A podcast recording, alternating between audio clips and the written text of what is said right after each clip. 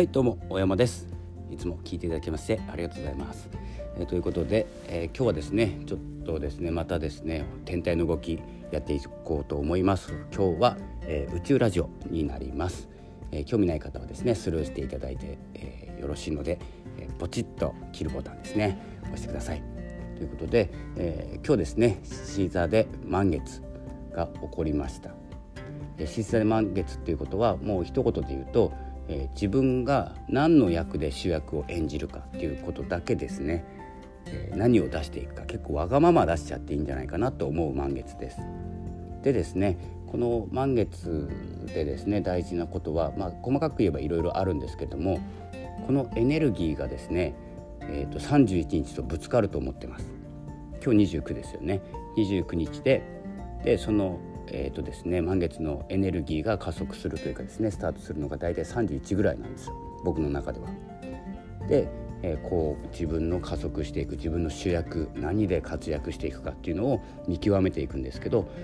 彗星が逆行し始めます僕の大好きな逆行がスタートしちゃいます。ということで、えー、31日、えー、2月2日あたりからですねえーとですねもう見直し期間に入ります。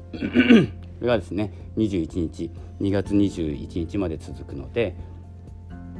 えー、この獅子座満月の自分の主役であることは何なのか。例えば音声配信で僕は主役になる。ブログじゃなくて音声配信だと決めた時に、えー、加速しようとするんですけど何か、えーとですね、機器の故障だったり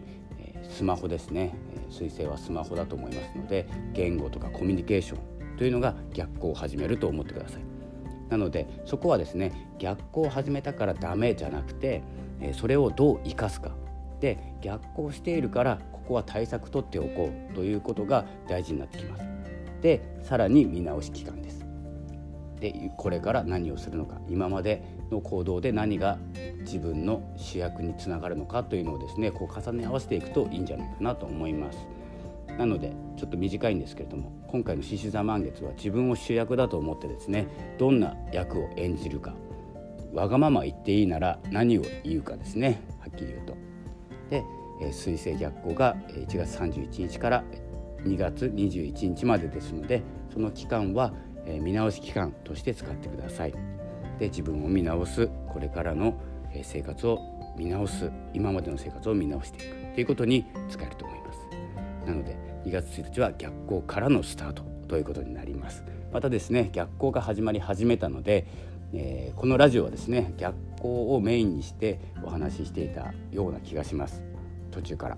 なのでまた加速させていきたいと思います。